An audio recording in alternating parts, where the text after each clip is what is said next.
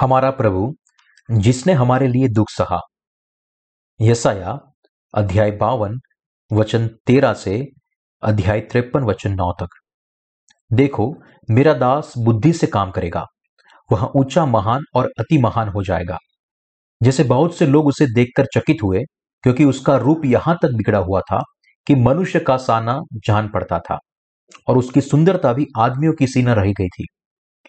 वैसे ही वह बहुत सी जातियों को पवित्र करेगा, और उसको देखकर राजा शांत रहेंगे, क्योंकि वे ऐसी बात देखेंगे जिसका वर्णन उनके सुनने में कभी भी नहीं आया, और ऐसी बात उनकी समझ में आएगी जो उन्होंने कभी तक सुनी भी न थी।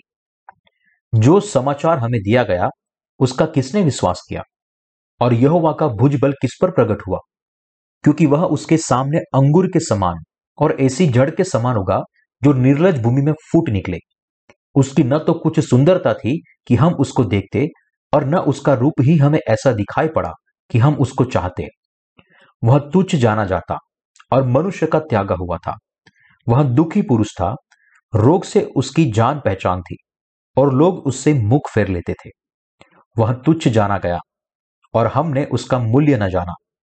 निश्चित उसने हमारे रोगों को सह लिया और हमारे ही दुखों को उठा लिया, तो भी हमने उसे परमेश्वर का मारा कुटा और दुर्दशा में पड़ा हुआ समझा। परंतु वह हमारे ही अपराधों के कारण घायल किया गया, वह हमारे अधर्म के कामों के कारण कुचला गया। हमारी ही शांति के लिए उस पर ताड़ना पड़ी, कि उसके कोड़े खाने से हम लोग चंगे हो जाए। और हम तो सब के सब भेड़ों के समान भटक गए थे, हम में से हर एक ने अपना अपना मार्ग लिया, और यहोवा ने हम सबों के अधर्म का बोझ उसी पर लाद दिया। वह सताया गया तो भी वह सहता रहा और अपना मुंह न खोला। जिस प्रकार भेड़ वध होने के लिए समय और भेड़ी उन कुतरने के समय चुपचाप शांत रहती है, वैसे ही उसने भी अपना मुंह न खोला। अत्याचार करके और दोष लगाकर वे उससे ले गए। उस समय के लोगों में से किसने इस पर ध्यान दिया कि वह जीवतों के बीच में से उठा लिया गया? मेरे ही लोगों के अपराधों के कारण उस पर मार पड़ी। उसकी कब्र भी दुष्टों के संग ठहराई गई, और मृत्यु के समय वह धनवान का संगी हुआ। यद्यपि उसने किसी प्रकार का उपद्रव न किया था, और न उसके मुंह से कभी छल की बात नहीं निकली थी। अब सुसमाचार पूरी दुनिया में फैल रहा है। यह युग अंत की ओर आगे बढ़ रहा है। राजनीति से लेकर अर्थव्यवस्था तक सब कुछ अंत की ओर जा रहा है। विशेष रूप से युद्ध की हवा बड़ी तेजी से फैल रही है, क्योंकि महाशक्तियां अभी भी दुनिया के बाकी हिस्सों में अपना प्रभाव बढ़ाने की कोशिश करती है। मेरे घर के पास में ही उत्तर कोरिया ने हाल ही में वह घोषित किया कि वे परमाणु हथियार बना रहे हैं, जिसके अंतरराष्ट्रीय समुदाय में खलबली मच गई। संकटग्रस्त दुनिया के ऐसे समय में मैं केवल यह आशा कर सकता हूं कि इन विवादों में शामिल हर कोई अपने सभी मुद्दों को बुद्धिमत्ता के साथ सुलझाएगा, मूर्खता में नहीं, और एक दूसरे के साथ मिलेगा, ताकि सभी एक साथ समृद्ध हो सके। हमें हर रोज प्रार्थना करनी चाहिए ताकि परमेश्वर हमें सुसमाचार फैलाने का और अधिक समय दे सके। ऐसा नहीं है कि मैं मरने से डरता हूं, ऐसा इसलिए है क्योंकि अभी भी ऐसे देश हैं जहां अभी तक सच्चे सुसमाचार का प्रचार नहीं किया गया है, और ऐसे देश भी हैं जहां वास्तविक सुसमाचार अब बढ़ने वाला है। मेरी इच्छा मूल सुसमाचार को और अधिक फैलाना जारी रखना है, जब तक यह पूरे तौर पर फैल न जाए, क्योंकि सुसमाचार के लिए अभी भी और अधिक प्रचार करने की आवश्यकता है। बेशक परमेश्वर अच्छे के लिए सभी चीजों को एक साथ जोड़ता है, लेकिन मुझे जो चिंता है वह यह है कि इंसान इतना मूर्ख हो सकता है। वास्तव में ऐसे लोग हैं जो दूसरों के जीवन में खतरा पैदा करते हैं, क्योंकि उन्हें इस बात का कोई पता नहीं है कि वे कब और कैसे खुद अपनी मौत का सामना करेंगे। उनमें से कुछ तो दूसरों को मारने की कोशिश कर रहे हैं। मैं विश्वास करता हूं कि निश्चित रूप से परमेश्वर दुनिया के सारे अगुओं के दिलों में राज करेगा, और मैं यह भी विश्वास करता हूं कि वो हमें शांति देगा। इस युग में इजरायल के लोग अभी भी वायदा किए गए मसीहा का इंतजार कर रहे हैं। उन्हें समझना चाहिए कि उनका मसीहा और कोई नहीं लेकिन यीशु है।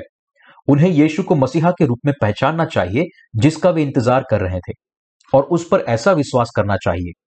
बहुत ही जल्द हमारे प्रभु को प्रसन्न करने वाला सुसमाचार इजरायल में और साथ ही साथ दु, दु, दुनिया के दूसरे देशों में प्रवेश करेगा, जहां पर अभी तक सुसमाचार के लिए द्वार नहीं खुले हैं। वास्तव में सुसमाचार बड़ी अच्छी तरह से दुनिया में फैल रहा है, कि वह इस अनंत के समय में पूरी रीति से बढ़ रहा है। मुझे कहा गया था कि बांग्लादेश की एक धर्म विज्ञान के विद्यालय में विद्यार्थियों के लिए दीक्षा पाने के लिए यह आवश्यक था कि वे अंग्रेजी में प्रकाशित किताबों को पढ़ें। पहली बार इस पानी और आत्मा के सुसमाचार को समझने से अचंभित होने से पहले ही विद्यालय के छात्र अपने पापों की माफी पा सकेंगे। वैसे ही मैं सबसे पहले यह आशा करता हूं कि जगत के सारे धर्म वैज्ञानिकों को पानी और आत्मा के सुसमाचार पर विश्वास करके पापों की माफी पानी चाहिए, और हम जिन्होंने उन लोगों से पहले पापों की माफी पाई है उन्हें इस बारे में निरंतर प्रार्थना करनी चाहिए। केवल हमें प्रार्थना की नहीं, लेकिन हमें विश्वास से हमारे जीवन को जीना भी है। यशाया की भविष्यवाणी के तकरीबन सात सौ साल बाद मसीहा इस पृथ्वी पर आया। यशाया एक भविष्यवक्ता था जो यीशु के जन्म के सात सौ साल पहले इस पृथ्वी पर जी रहा था। क्योंकि वह मसीहा के बारे में बहुत सारी बातों को जानता था, इसलिए उसने सात सौ साल पहले मसीहा के बारे में भविष्यवाणी की थी। यशाया ने उन सारी बातों को भविष्यवाणी की थी, जैसे कि मसीहा कैसे आएगा और कैसे वह अपने उद्धार का कार्य करेगा। ऐसा लगता है कि मानो उसने मसीहा को अपनी आंखों से देखा था। यशाया अध्याय बावन वचन तेरह में और अध्याय तिरपन में और चौपन में यशाया निरंतर भविष्यवाणी कर रहा है विस्तार में मसीहा कैसे मनुष्य जाति को बचाएगा। यह अद्भुत है कि उसने कितनी सटीक तरीके से भविष्यवाणी को किया कि यीशु मसीह निसंदेह इस पृथ्वी पर आएगा। उसने बपतिस्मा के द्वारा सारे पापों को उठाएगा, क्रूस पर अपना लहू बहाएगा और ऐसे सबको उद्धार देगा। यशाया ने भविष्यवाणी की। उसके सात सौ साल बाद वास्तव में यीशु मसीह इस पृथ्वी पर आए, और जैसे यशाया ने भविष्यवाणी की थी ठीक वैसे ही अपने कार्यों को परिपूर्ण किया। यशाया ने भविष्यवाणी करी थी कि मसीहा आएगा और बुद्धि से कार्यों को करेगा, जैसा यशाया अध्याय बावन वचन तेरह में भविष्यवाणी की गई है। देखो, मेरा दास बुद्धि से काम करेगा, वह ऊंचा, महान और अति महान हो जाएगा। क्योंकि यीशु मसीह मनुष्य देह में इस पृथ्वी पर आया और वास्तव में अपने बपतिस्मा के द्वारा जगत के सारे पापों को अपने ऊपर उठा लिया, इसलिए उसने क्रूस पर अपना जीवन दिया और ऐसा मनुष्य जाति के सारे पापों के बदले में उसका न्याय हुआ। जैसे यशाया ने भविष्यवाणी की थी सब कुछ वैसे ही हुआ। यीशु मसीह के कारण मनुष्य जाति के सारे पाप दूर हो गए और वास्तव में उसका नाम ऊंचा, महान और अति महान हो गया। यह जो कुछ भी हुआ वह पहले से भविष्यवाणी हुई थी, उसके अनुसार हुआ। यशाया ने मसीहा के बारे में जो भविष्यवाणी की थी वह वास्तव में सच हुई। हालांकि जब हमारे प्रभु इस पृथ्वी पर आए तब इजराइल के लोगों ने उन्हें ठीक रीति से पहचाना नहीं। यहां तक कि हमारे प्रभु इस पृथ्वी पर आए और वास्तव में उन इजरायलियों के लोगों समेत जगत के सारे पापों को अपने ऊपर उठाया, क्रूस पर मरा और मृत्यु में से फिर जीवित हुआ। लेकिन फिर भी इजराइल के लोग ना तो मसीहा के बपतिस्मा पर विश्वास करते हैं और ना तो उसके लहू पर विश्वास करते हैं। वास्तव में इजराइल के लोग यह नहीं समझ पाए कि मसीहा उनके देश में पैदा हो चुका है, और उसने अपने बपतिस्मा और क्रूस के द्वारा ना केवल इजराइल के लोगों के पाप लेकिन समस्त मनुष्य जाति के पापों को उठाया है।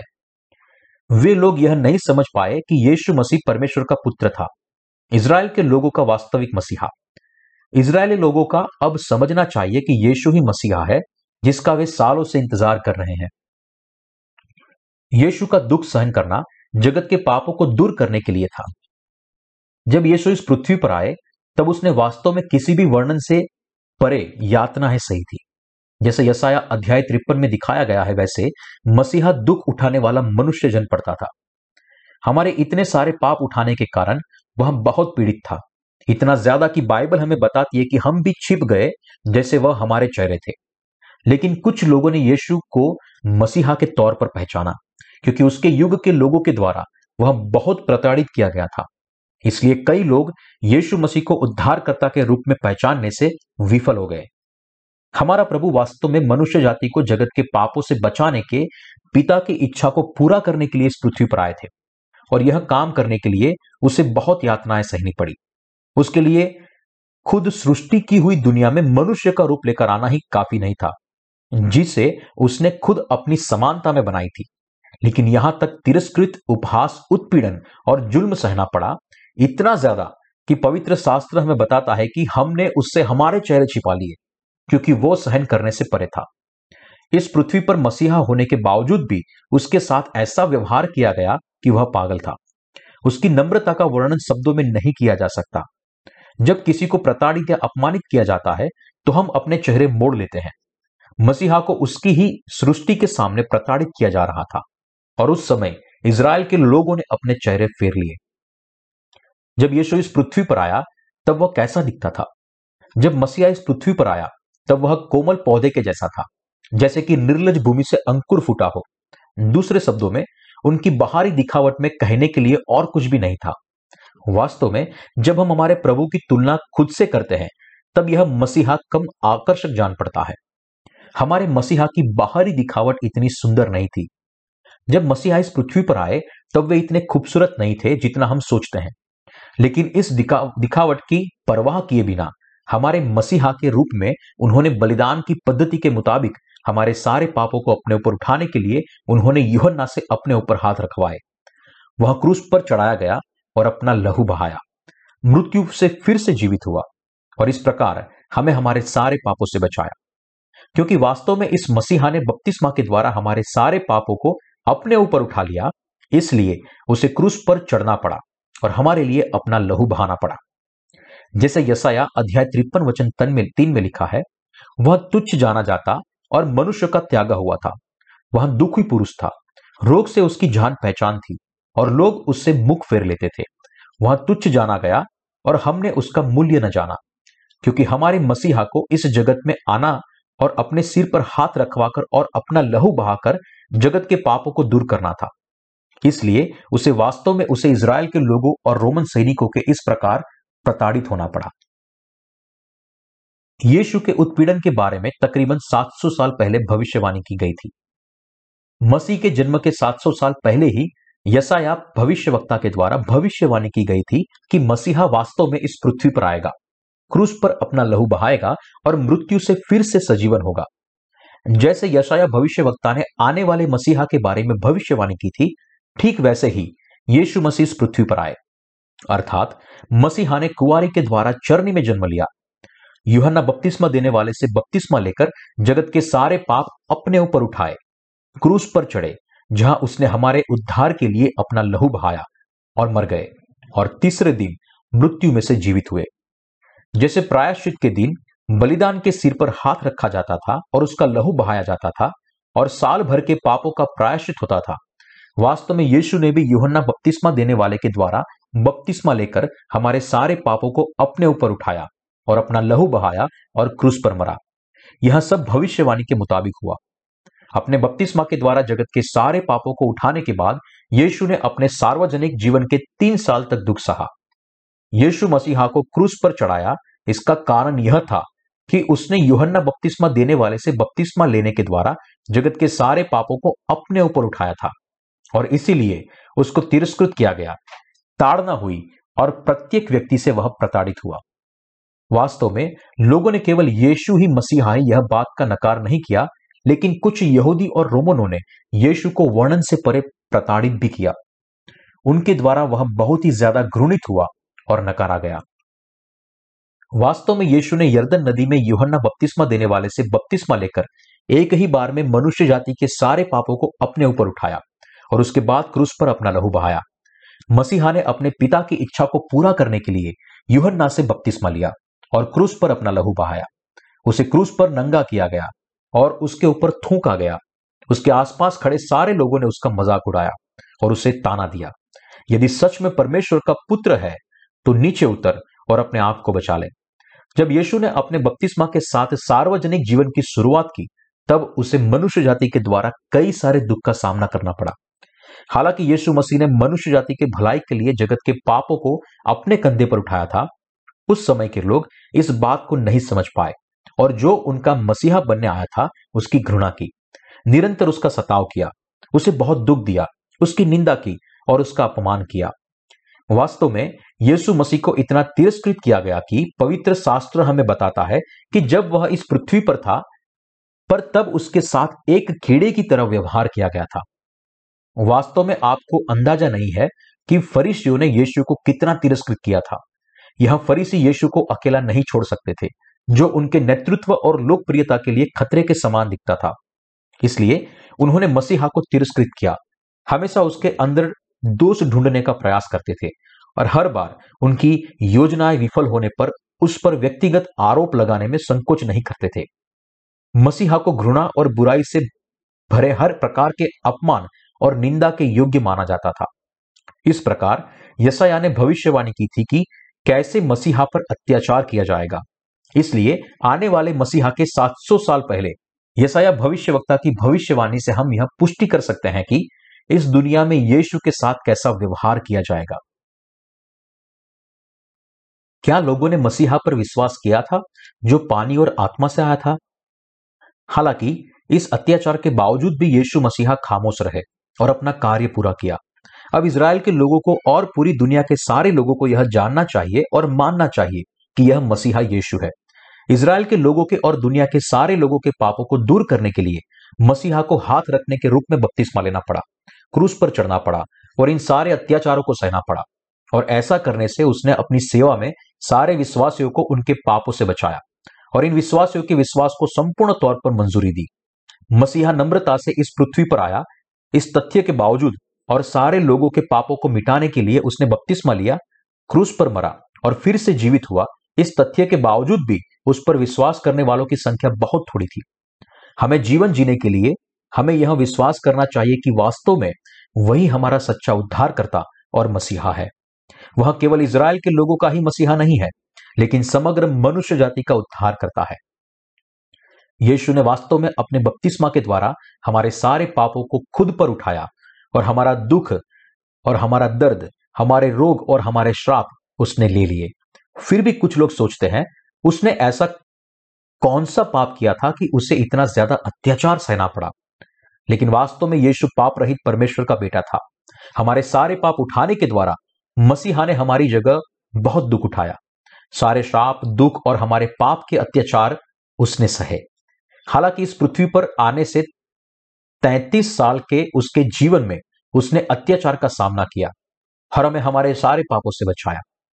इसके बाद भविष्यवक्ता यशायाह के द्वारा बोले गए परमेश्वर के वचन से क्या उस समय के लोगों ने यीशु पर मसीहा के रूप में विश्वास किया जो पानी और आत्मा से आया था?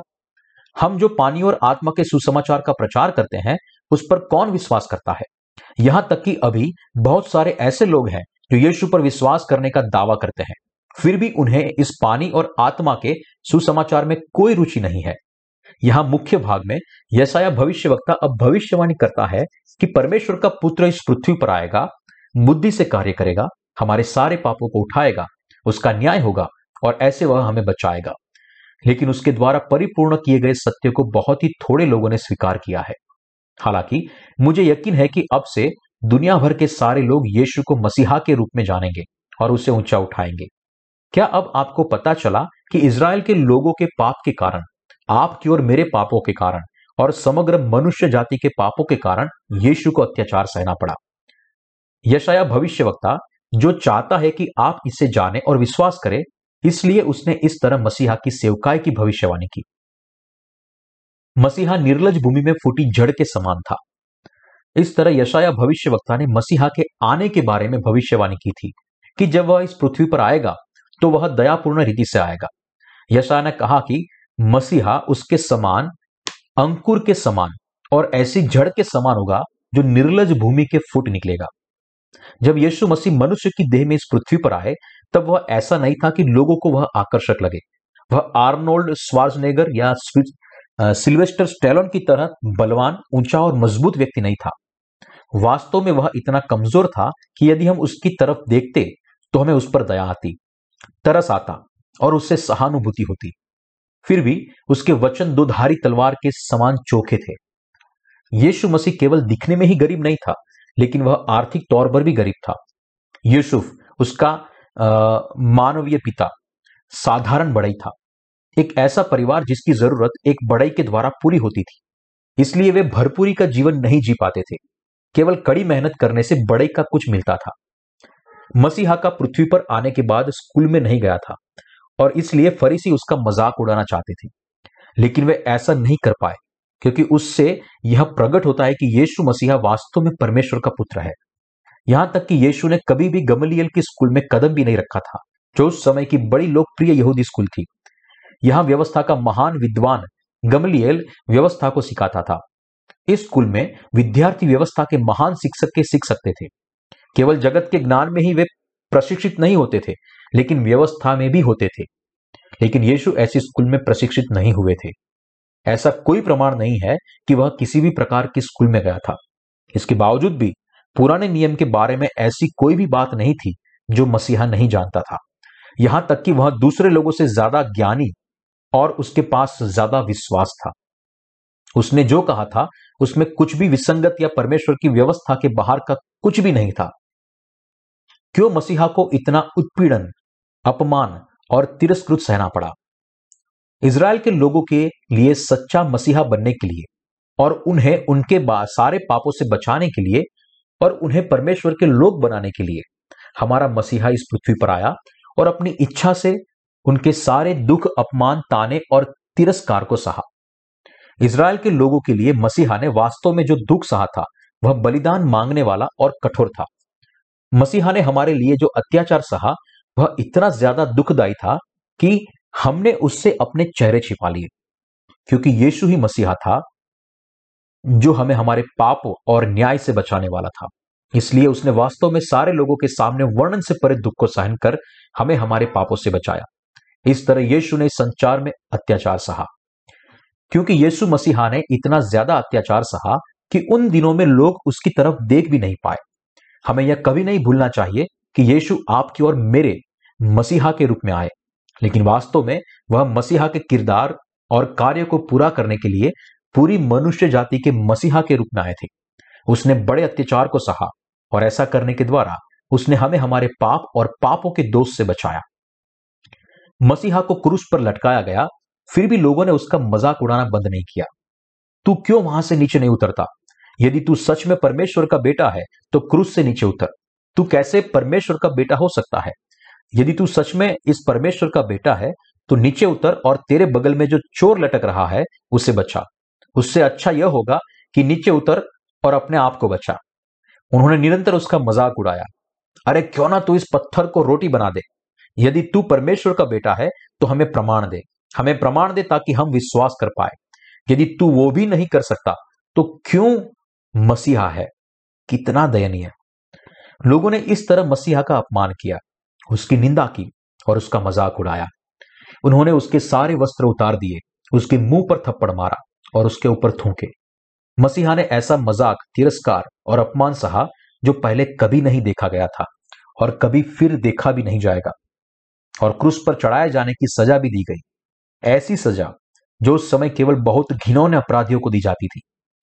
हमारे मसीहा को सैनिक के द्वारा कोड़ों से मारा गया, उसके हाथ और पैर दोनों पर कीलें ठोकी गई और उसके शरीर में जितना भी लहू था सारा बहाया गया। यीशु ने सच में यह सारे तिरस्कार, दर्द और उत्पीड़न को सहा था जिससे वह हमारे लिए मसीहा के तौर पर अपनी सेवा को परिपूर्ण कर सके। क्रूस पर चढ़ने के द्वारा उसने हमारे सारे पाप, हमारे सारे श्राप और हमारे पाप की सजा को ले लिया। उसने हमारी जगह सारे अत्याचारों को सहा जो आपको और मुझे सहने थे, और यहां तक कि उसने हमारे लिए अपना जीवन भी दिया। यह मसीहा अब उन लोगों का उद्धारकर्ता बन चुका है जो विश्वास करते हैं कि यीशु ही हमारा उद्धारकर्ता है। वह अपनी इच्छा से हमारा मसीहा बना। वह अपने पिता की इच्छा से इस पृथ्वी पर आया और हमारे खातिर क्रूस पर उसने हमारे पापों को और सजा को अपने ऊपर उठा लिया और फिर से मृत्यु से जीवित हुआ, केवल हमें बचाने के लिए। मेरे भाई और बहनों, क्या आपको लगता है कि इन सारे अनजान लोगों के सामने इतने सारे दुख और तिरस्कार को सहन करना यीशु के लिए आसान था? यदि हम उसकी जगह पर होते, यदि हमें इन निंदा का सामना करना पड़ता, नंगा होना पड़ता, अपमान सहन करना पड़ता, यातना सहनी पड़ती, क्रूस पर लटकना पड़ता, केवल हमारे परिवार या पति या पत्नी या रिश्तेदारों के सामने नहीं, लेकिन हमारे सारे दुश्मनों के सामने, तो मरने से पहले हम पागल हो जाते। मसीहा को क्रूस पर लटकाया गया ताकि सब उसे तिरस्कृत होते हुए देख सके। यह सब किसी कोने में नहीं, लेकिन सबके सामने हुआ ताकि हर कोई उसकी तरफ अपनी उंगली उठा सके और उस पर थूक सके।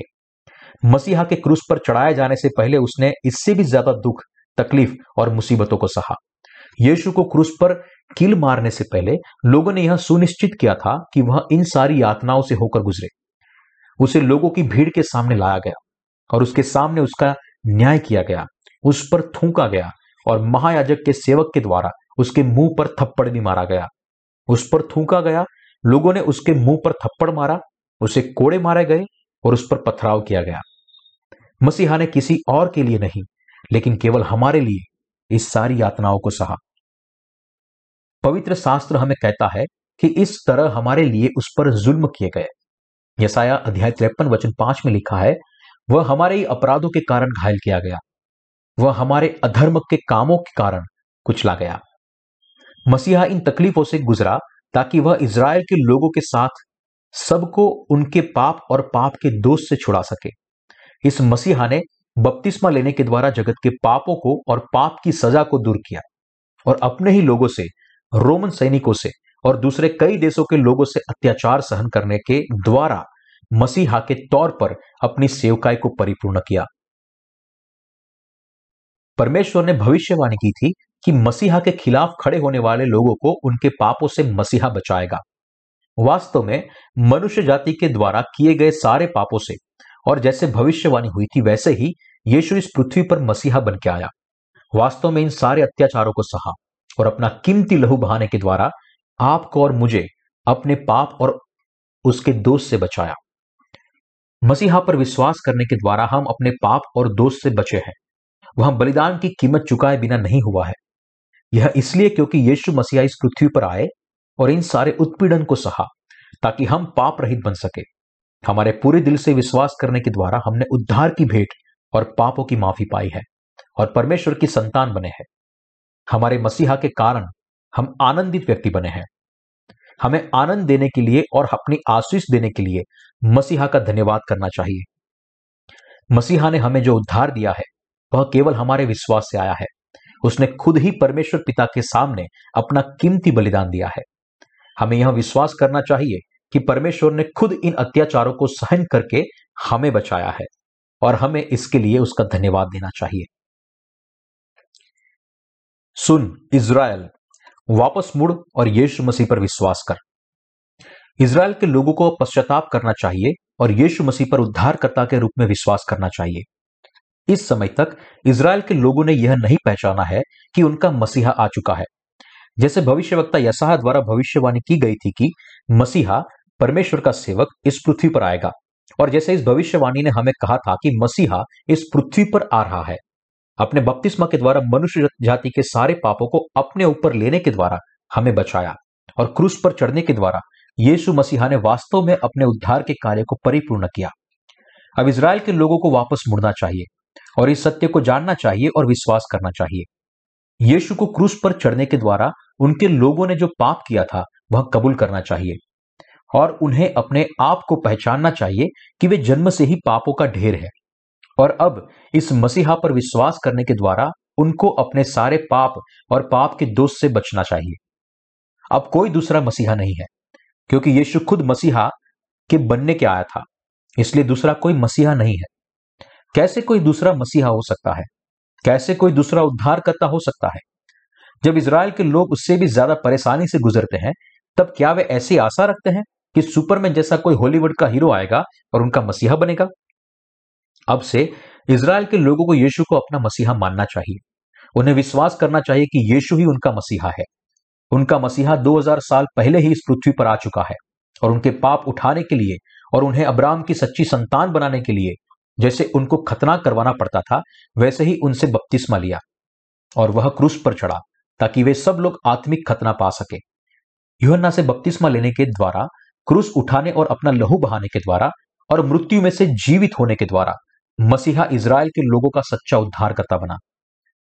मसीहा पर विश्वास करने के लिए इजराइल के लोगों को पश्चाताप करना चाहिए। अब उन्हें यीशु पर अपने उद्धारकर्ता के रूप में विश्वास करना चाहिए। अब जो परिपूर्ण होना बाकी है वह यह है कि इजराइल के लोग यीशु पर उद्धारकर्ता के रूप में विश्वास करें। उन्हें पहचानना चाहिए कि यशायाह के द्वारा जिस मसीहा के बारे में भविष्यवाणी हुई थी वह यीशु मसीहा है।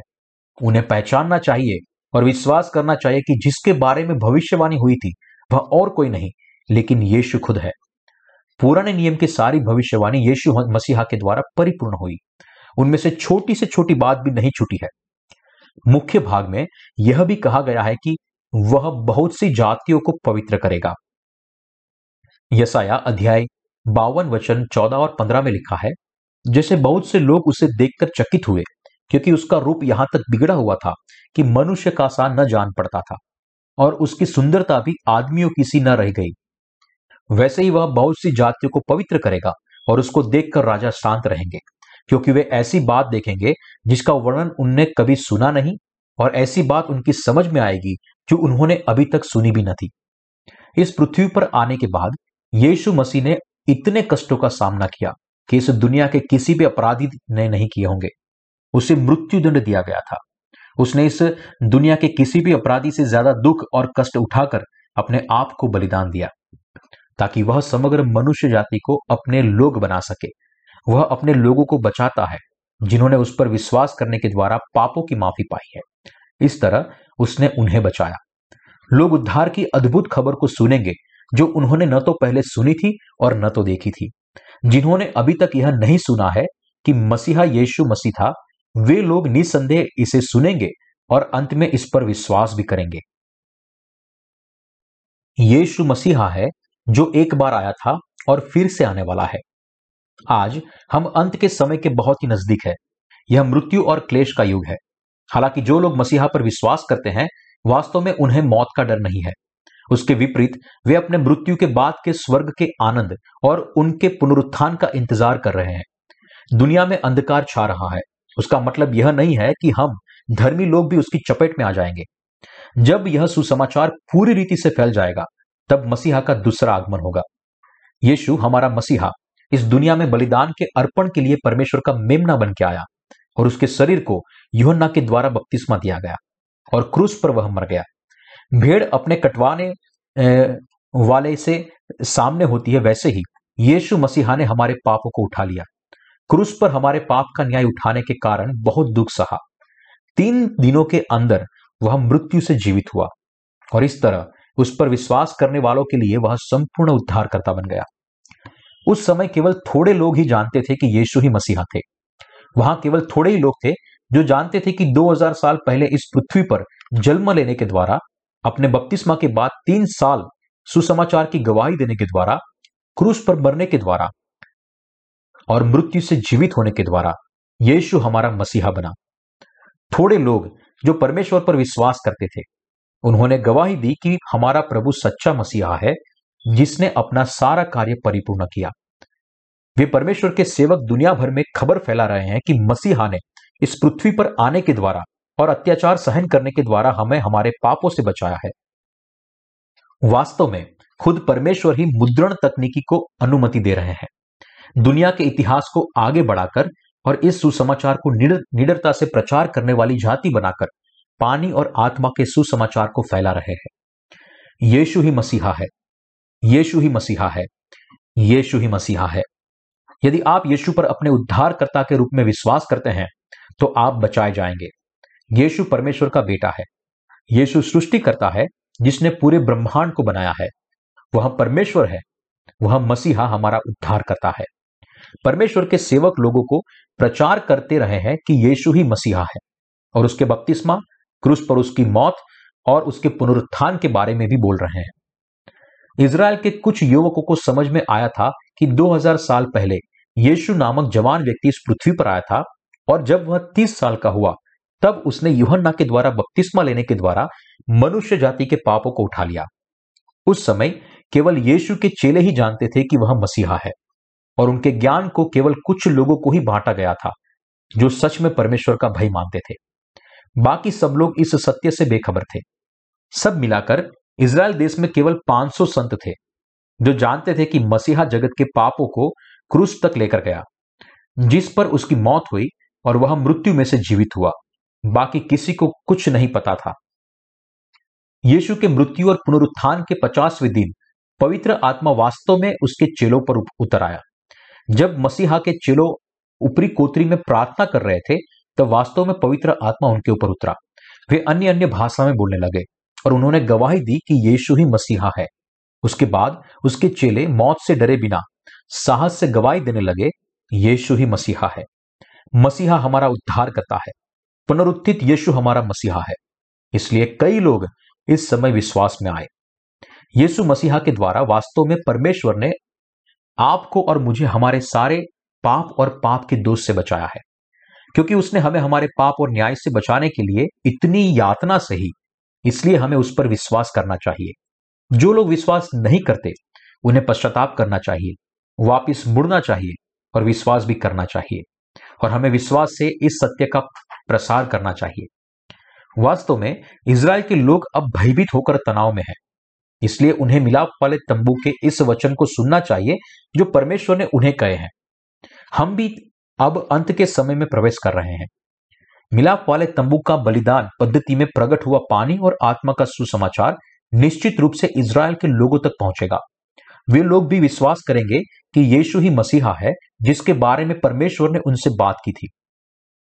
परमेश्वर ने पहले से ही इजरायल के लोगों को बलिदान की पद्धति के बारे में कहा था और उन्होंने इस पर विश्वास किया था। वास्तव में वे लोग अभी भी मिलाप वाले तंबू के बलिदान की पद्धति के मुताबिक परमेश्वर को बलिदान चढ़ाना चाहते थे। इजरायल के लोगों के बीच में अभी भी कुछ रूढ़िवादी थे जो जंगल में रहते थे। अब भी यह लोग जंगल में रहते थे और इस तरह अनुदान देते थे। दूसरे शब्दों में वे ऐसा अनुदान देते हैं जो पहले मिलाप वाले तंबू में चढ़ाया जा चुका है। शायद वे हारून के वंशज हैं। उनके परिवार की परंपरा का पालन करने के लिए वे शहरों के बचाए जंगल में रहते हैं। हालांकि वे इजरायली है, वे लोग निर्जन गोत्र की तरह जीवन जी रहे हैं। साधारण लोगों से अलग होकर इन लोगों को भी हमें मिलाप वाले तंबू का सुसमाचार प्रचार करना चाहिए कि मसीहा आ चुका है और हमें हमारे विश्वास के अनुसार बचाया है। हमें बचाने, हमारे मसीहा के तौर पर इस पृथ्वी पर आने के लिए, अत्याचार सहन करने के लिए और हमारी जगह न्याय उठाकर हमें हमारे पाप और पाप के दोष से बचाने के लिए हमें यीशु का धन्यवाद करना चाहिए, क्योंकि प्रेम मृत्यु के तुल्य सामर्थ्य है और ईर्ष्या कब्र के समान निर्दयी है। वास्तव में हम हमारे सारे पाप और पाप के न्याय से अनायास नहीं बच गए, जैसे कि कोई अचानक चिट्ठी आ जाती है।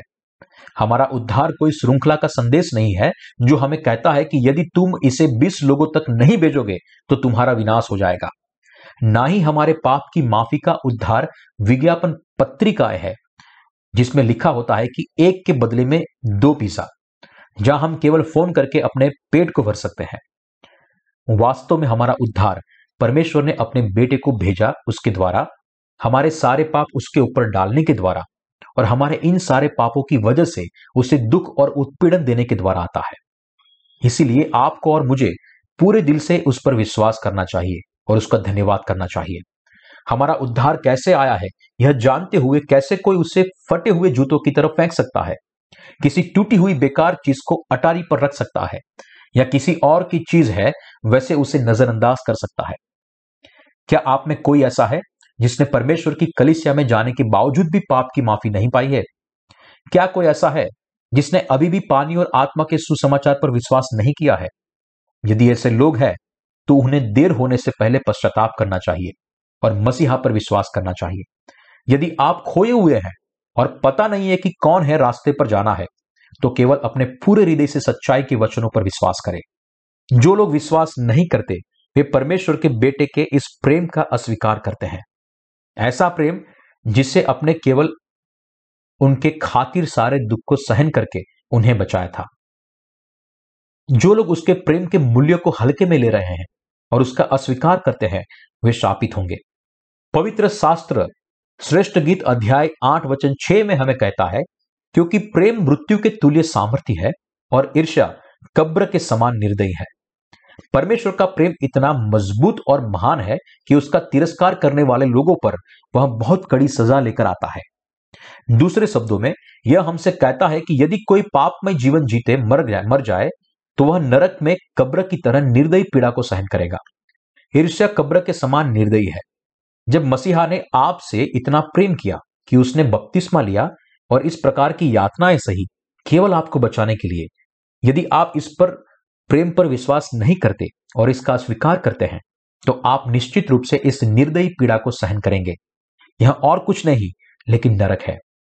परमेश्वर हमसे कहता है, और जैसे मनुष्यों के लिए एक बार मरना और उसके बाद न्याय होना नियुक्त है, जब हम मरते हैं तब हमारे शरीर का अंत होता है, लेकिन परमेश्वर के सामने यह हमारा अंत नहीं है। जिन्होंने परमेश्वर के प्रेम का अस्वीकार किया है उन लोगों पर क्रूरता लाने के लिए परमेश्वर ने उन्हें हमेशा जीवित रखा है। वे कभी नहीं मरेंगे और वह उन लोगों पर निर्दयता से पीड़ा देगा। दूसरे शब्दों में, वह उन्हें निरंतर जलती आग में डालेगा और हमेशा निरंतर उन्हें इस पीड़ा में रखेगा।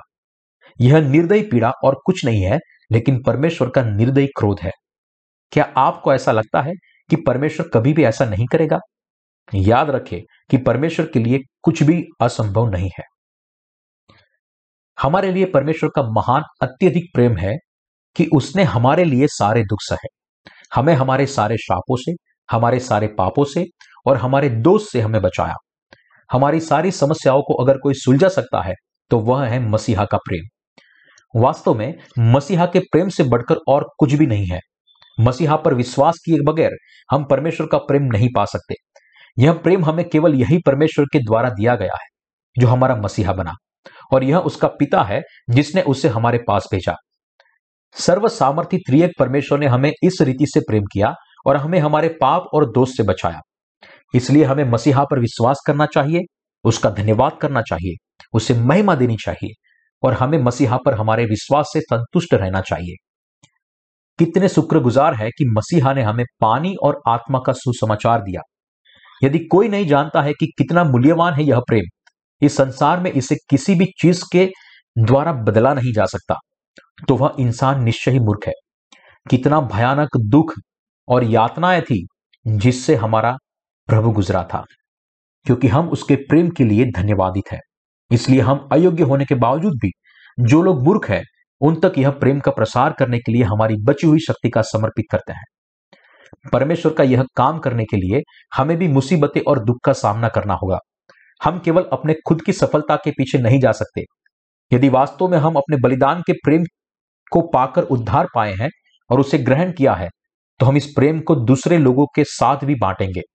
जैसे यीशु मसीह ने शरीर को प्रेम करके नहीं, लेकिन अपने सच्चे प्रेम से सारे दुख को सहन करके हमारे पापों को दूर किया है, वैसे हमें भी विश्वास से अपनी इच्छा से मुसीबतों को सामना करके, अत्याचार, द्वेष, दुख और तिरस्कार को सहन करके उसके कार्यों को करना है, ताकि दूसरे लोग भी उनके पापों की माफी को पा सके।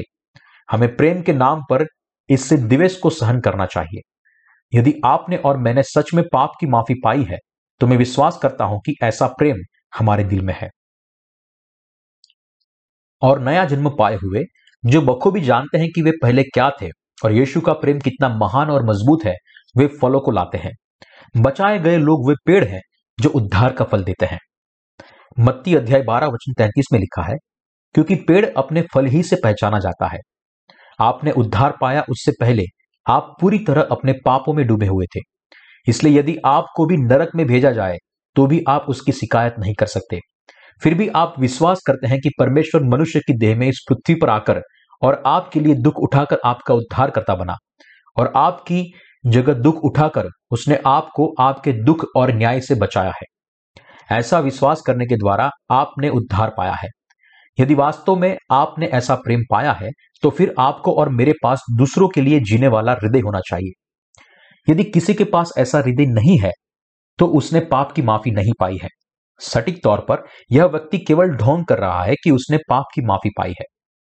जैसे कि मसीह ने सारे दुख सहे हैं और हमें हमारे सारे पाप और न्याय से बचाया है, क्योंकि उसने हमें प्रेम किया। यदि वास्तव में हम इस प्रेम पर विश्वास करके बच गए हैं, तो यह प्रेम हमारे हृदय में भी पाया जाता है।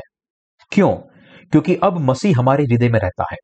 जैसे उसने हमारे खातिर जुल्म सहा, वैसे हमें भी दूसरों के लिए जीने और उनके लिए दुख उठाने की इच्छा रखनी चाहिए। क्योंकि हमारे बीच जिन्होंने पाप की माफी पाई है, अब उनके हृदय में कोई पाप नहीं बचा है। हमारे हृदय पूरी रीति से बदल चुके हैं और यीशु मसीह के हृदय की तरह बन गए हैं। मैं यीशु मसीह का धन्यवाद करता हूं, क्योंकि वह इस पृथ्वी पर आए, बपतिस्मा लिया और क्रूस पर अपना लहू बहाया, हमारे लिए इतना सारा दुख उठाया और हमारा मसीहा बने, जिसने हमें हर प्रकार के पापों से छुड़ाया।